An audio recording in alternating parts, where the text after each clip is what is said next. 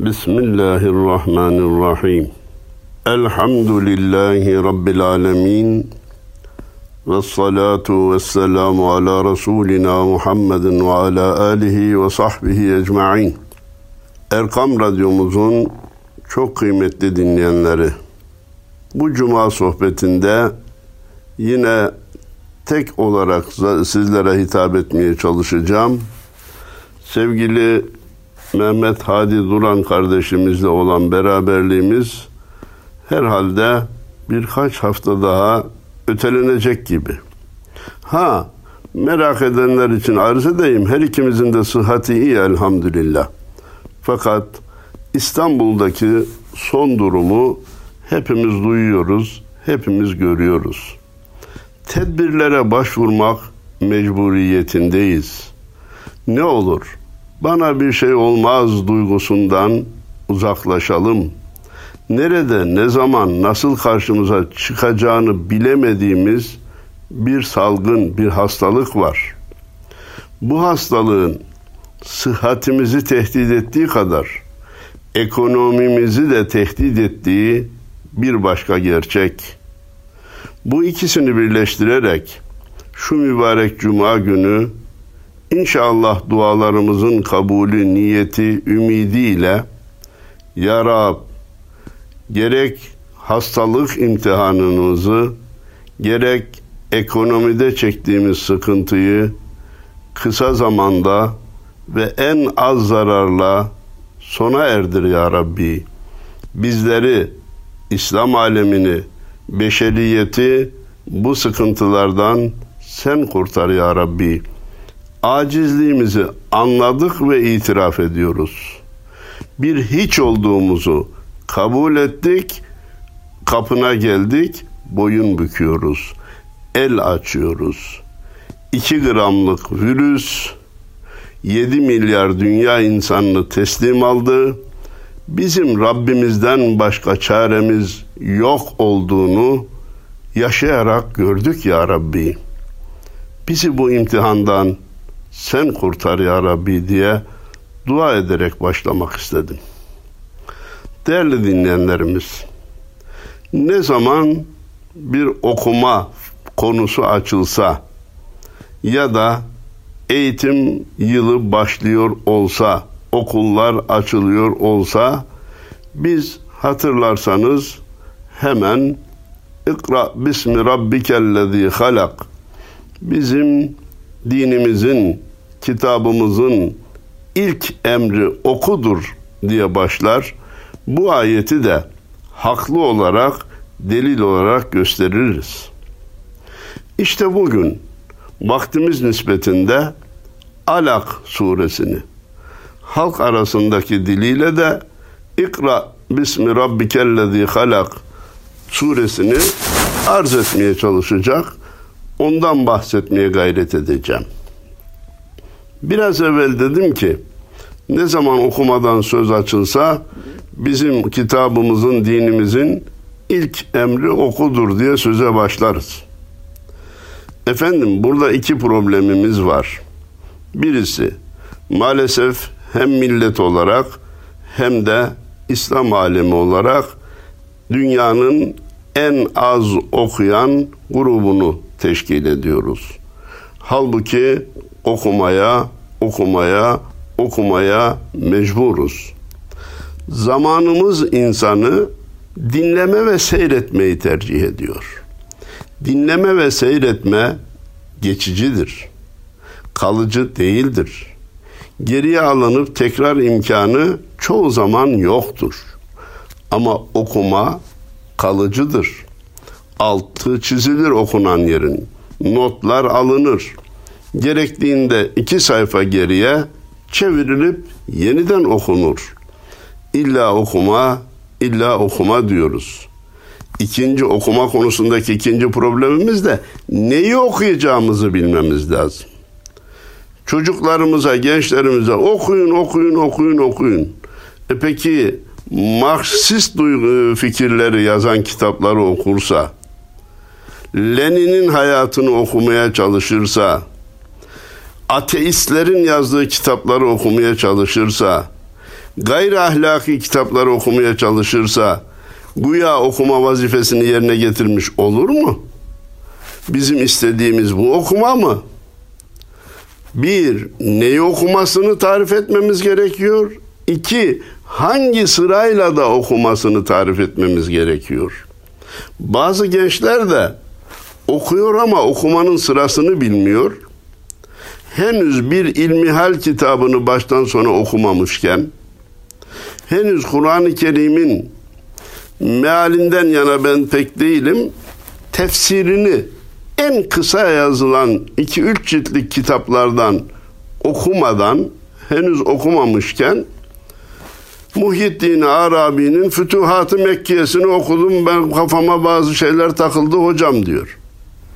Evladım Fütuhat okumak senin neyine?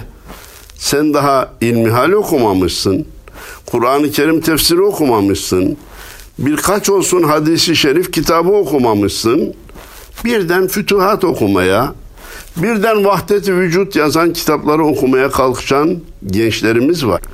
Bu o kadar net bir yanlış ki yeni doğan çocuğa etli gıdaları vermek ona ne kadar zararlıysa henüz zarurat-ı diniyesini okumamış, öğrenmemiş bir gencin Vahdet-i Vücut kitaplarını, Fütuhat-ı Mekkiye'yi, Kenzül İrfan'ı okumaya kalkması da doğru değildir. İleride okumasın mı? İleride okusun. Çocuk önce süt ile beslensin, sonra yavaş yavaş diğer gıdalara ve eti yemeye geçecektir. Her şeyin bir vakti, bir zamanı, bir ölçüsü, bir dozajı olmalıdır. Okumada da neyi okuyacağız, ne zaman okuyacağız, hangi sırayla okuyacağız sorularına da iyi, sıhhatli cevaplar hazırlamak mecburiyetindeyiz. Cenab-ı Allah malumunuz bu İkra bismi rabbikellezi halak ayeti Efendimiz Peygamberimiz Aleyhisselatü Vesselam'a Cebel'in Nur'da, Nur Dağı'nda ilk gelen ayet ve peygamberliğin ilk işaretiydi. Henüz Efendimiz kendisine peygamberliğin verildiğini de bilmiyordu ama Nur Dağı'nda inziva hayatı yaşarken bir gün göremediği bir ses, bir melek sesi ki Cebrail aleyhisselamın sesiydi. Efendimiz'e ikra dedi. Efendimiz ma ene bi kari'in ben okumayı bilmem ki dedi.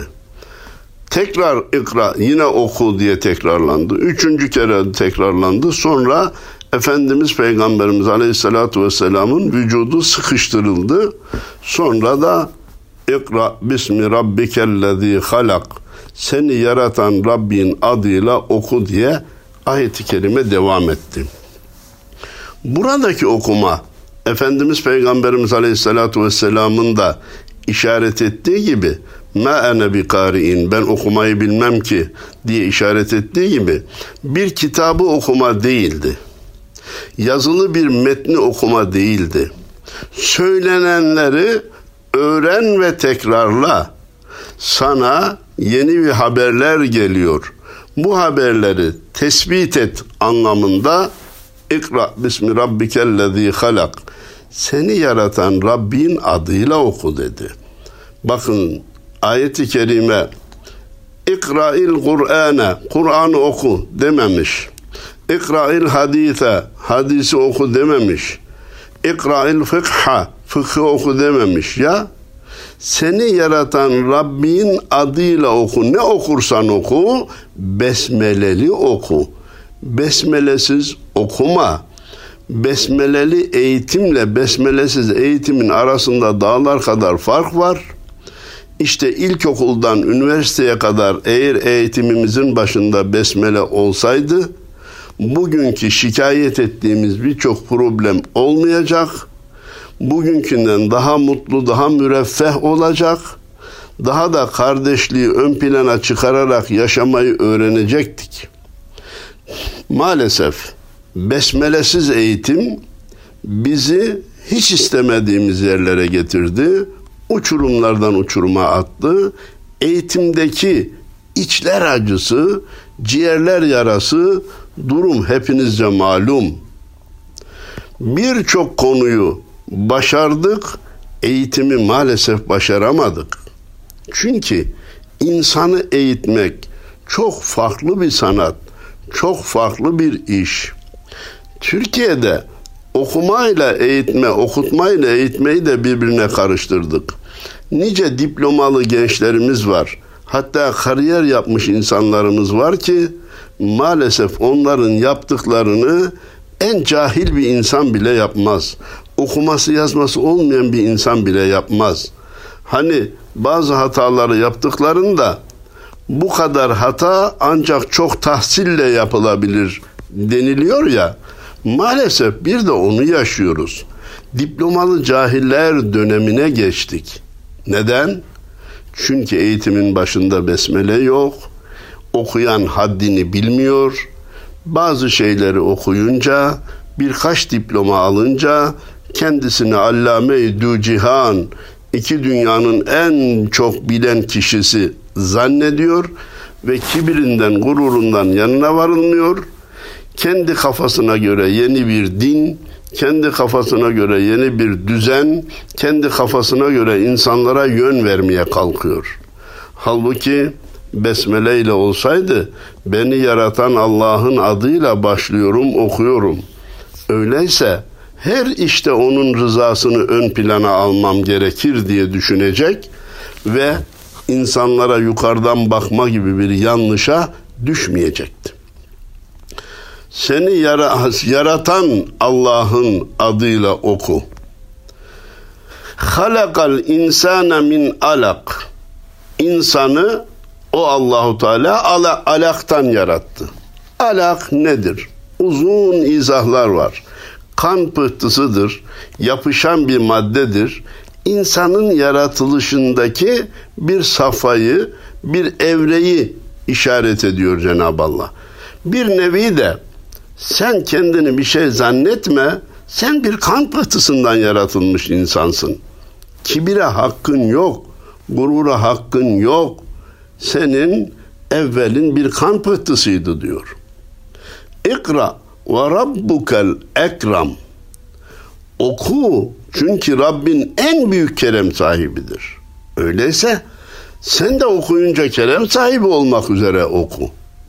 Bildiklerini aktarmak, aktarırken insanların faydasını ön plana almak, şahsi menfaatlerden uzak, insanların faydasını düşünerek ve ikram etme duygusuyla Allah'ın sana öğrettiği gibi sen de başkalarına öğretme duygusuyla o şekilde oku diye ikra emrini de tekrarlayarak Cenab-ı Allah beyan ediyor. İkra ve rabbukel ekrem. Oku çünkü bil ki senin Rabbin çok ikram sahibidir, çok kerem sahibidir. Ellezî alleme bil kalem. Kalemin ne zaman keşfedildiğini ben bilmiyorum. Ama 1400 yıl evvel gelen ayet-i kerimede Cenab-ı Allah o Allah ki kalem ile öğretti. İnsana bilmediğini kalem ile öğretti diyor. Malumunuz aslında kalem öğrenme ve öğretme aleti değil, kitaptır öğretme ve öğrenme aleti. Niye Cenab-ı Allah alleme bil kalem dedi? Efendimiz Peygamberimiz Aleyhisselatü Vesselam ilmi yazarak sabitleyin, bağlayın buyurmuştu. Diyor ki okur geçerseniz öğrenemezsiniz. Kalemle not almak mecburiyetindesiniz. İki, okudunuz öğrendiniz. Bu sizde kalırsa bir işe yaramaz. Kalemle yazmanız gerekir. Kalemle öğretti demek kalemin öğreticiliği değil, öğrenilenin kalemle sabit kılınmasına dair bir işarettir, bir emirdir. Allemel insane ma lem ya'lem. Allahu Teala insanlara bilmediği şeyleri öğretti. yani siz hiçbir şey bilmiyordunuz. Rabbiniz size öğretti deniliyor kısa ve net olarak. Efendim Niye insanlar bu kadar laboratuvarlar kurdular, okullar açtılar, neler öğrendiler, deneyler yaptılar. Uzayı izlemek için e, efendim büyük aletler, e, teleskoplar yaptılar. İnsanlar kendi başına bir şey öğrenmedi mi? Elbette öğrendi. Ama bütün bir beşeriyetin bütün bilgilerinin özü, anası, ilki vahidir. Cenab-ı Allah Hazreti Adem'i yaratınca eşyanın isimlerini ona öğretti buyuruyor Kur'an-ı Kerim'de. Efendimiz Peygamberimiz Aleyhisselatü Vesselam da bir hadis-i şeriflerinde Ya Rab bana eşyanın hakikatini öğret diye dua ediyor. Demek ki eşyanın hakikatini ve neyin ne olduğunu Cenab-ı Allah insanlığa vahiy ile öğretti. Sonra insanlık Allah'tan gelen vahyi genişleterek diğer bilgilere ulaştı.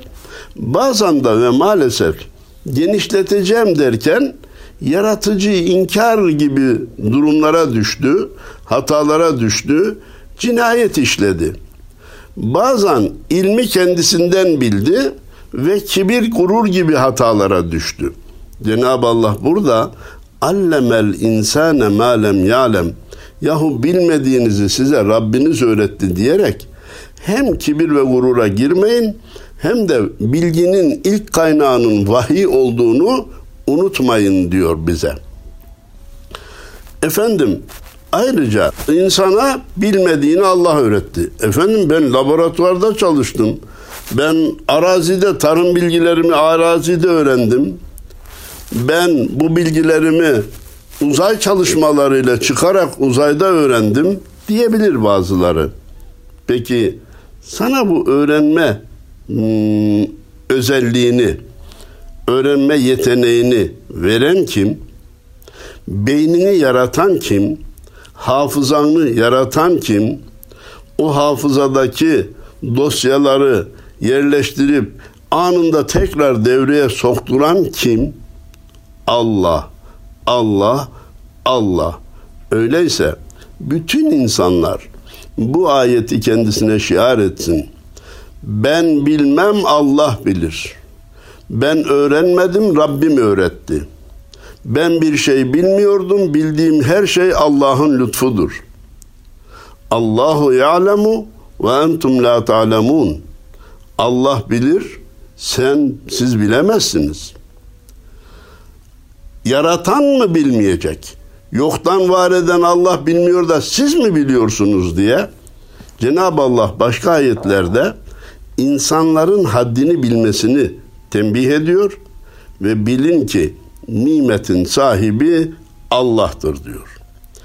İnsana bilmediklerini öğreten Allah'tır ayeti kerimesi aklında olsa ne kadar ilmi mesafe kat ederse kat etsin dünya çapında profesör, ödüller alan profesör olursa olsun yine nimeti Allah'a hamledecek, kendi nefsini aradan çıkaracak ve onun hizmetinden bereket hasıl olacak.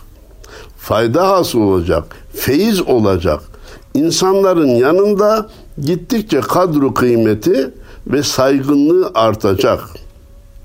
Ama ne garip tecelli ki Cenab-ı Allah hemen devamındaki ayette kella innel insane le yatga ne garip tecelli ki insan kendisini ihtiyaçlardan kurtulmuş görmesinden dolayı gerçekten isyan ederek haddini aştı. Bildiğimi ben biliyorum, kazandığımı ben kazandım, yaptığımı ben yaptım, bundan sonra da şunları yapacağım diye kendisini ihtiyaçlardan uzaklaşmış görünce sıhhati yerinde parası var, evi var, arabası var. Ben benim ben kimim demeye başladı. Bir hasta insanoğlu kendisini hiçbir şeye muhtaç değil zannettiğinde azgınlığa düşer. Müstahni gördüğünde benim neye ihtiyacım var? Bütün ihtiyaçlarımı ben kendim temin edebiliyorum zannettiğinde insanoğlu tuğyana, taşkınlığa, hataya düşer. Haddini aşar.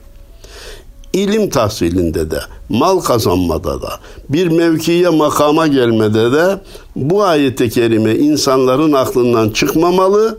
Sakın bir yere geldim bir şey kazandım diye azgınlığa düşme. Kendini müstani zannetme. Hiçbir şeye ihtiyacım yok zannetme. Bir yükselecek e, tansiyon seni tepe üstü getirir. Düşecek tansiyon seni ayağa kalkamaz eder. Şeker yükseldiği zaman vücudun alt üst olur. Şeker düştüğü zaman terlersin ayağa kalkamazsın. Sen bir acizsin. Kazandığın nimetlerle kendini hiçbir şeye muhtaç olmayan bir varlık, müstani bir varlık zannetme. İnne ila rabbike ruc'a. Dönüşün Allah'a olduğunu unutma. Bu nimetlerin elinden mutlaka alınacağını, ilminde, malında, mülkünde, makamında mutlaka geçici olduğunu unutma. Dönüş Allah'adır. İnne ila rabbike ruc'a. Dönüş senin Rabbine olacaktır. Dönüşün Allah'ın huzuruna olacaktır. Öyleyse 3-5 kuruşluk dünya malı, birkaç ciltlik kitap, bir kısım akademik kariyer veya bir kısım mevki makama geldim diye, elde ettim diye haddi aşmaya kalkma. Senin dönüşün Allah'adır. Yani sonun musalladır. Biz dönüşte en çok dikkatimizi çeken yer musalla ve kabirdir. Hani e, insanın sığacağı bir buçuk iki metrelik yer denilmiş ya. Buna dair bir hikayeyi biraz sonra anlatmaya çalışacağım. Dönüşün Allah'a olduğunu hatırından çıkarmayan insan nimetlerin de kime ait olduğunu bilir. Bu nimetleri de başkasına koz olarak kullanmaya kalkmaz. Efendim malum insanoğlu doyumsuzdur. ihtiyaçlarının sınırı yoktur. Tamam. Çiftlik sahibi yeterinden de daha fazla zengin olan biri mal hırsına kapılmış da daha çok nasıl kazanabilirim, daha çok mal nasıl elde edebilirim diye düşünürken kendisine bir haber gelmiş. Demişler ki falan yerde bir kişi var, bir zat var. İsteyenlere çok büyük arazileri bağışlıyor. Akla gelmeyecek kadar geniş toprakları veriyor.'' Buna da yetkilidir. Git sen de ondan iste deyince varmış böyle mi efendim diye sormuş. Evet demiş. Peki bana ne vereceksin? Gayet kolay demiş. Şimdi buradan çıkacaksın. Bak sabahın saat 9'u buradan çıkacaksın. Öğleye kadar gideceksin. Nereye kadar gitmişsen orası senin olacak. Ama akşam tam güneş batarken burada olacaksın. Güneş batarken burada olmazsam verdiklerimi geri alırım. Tekraren arz ediyorum. Öğleye kadar gideceksin. Ulaştığın yerin hepsi senin olacak. Ama geri dönüp güneş batmadan burada olacaksın. Geldiğinde güneş batmışsa verdiklerimi geri alırım. Efendim büyük bir imkan. Öğleye kadar gittiğim yer benim olacaksa büyük bir nimet demiş ve başlamış yürümeye. Öğlen olmuş ama sulu bir araziyi görünce şurayı da geçeyim de burada benim olsun. Çok yeşilli, verimli bir toprağı görünce şurayı da geçeyim de burada benim olsun diye biraz daha hırsa kapılınca bir de bakmış ki geriye dönüş vakti kısalmış. Geriye dönmüş koşa koşa koşa koşa güneş batmadan oraya varayım ki kazandıklarım elimden alınmasın diye koşmaya başlamış. Ne zaman ki bu toprakları kendisine bağışlayacak insana ulaşmış, kalp sektesi, daha da güneş batmamış ama kalp sektesinden kalbi dayanamamış ve ölmüş. O araziyi bağışlama konumunda olan insan demiş ki buna bir mezar açın. Açılmış. Mezara konulurken Demiş ki niye bu kadar hırs gösterdin?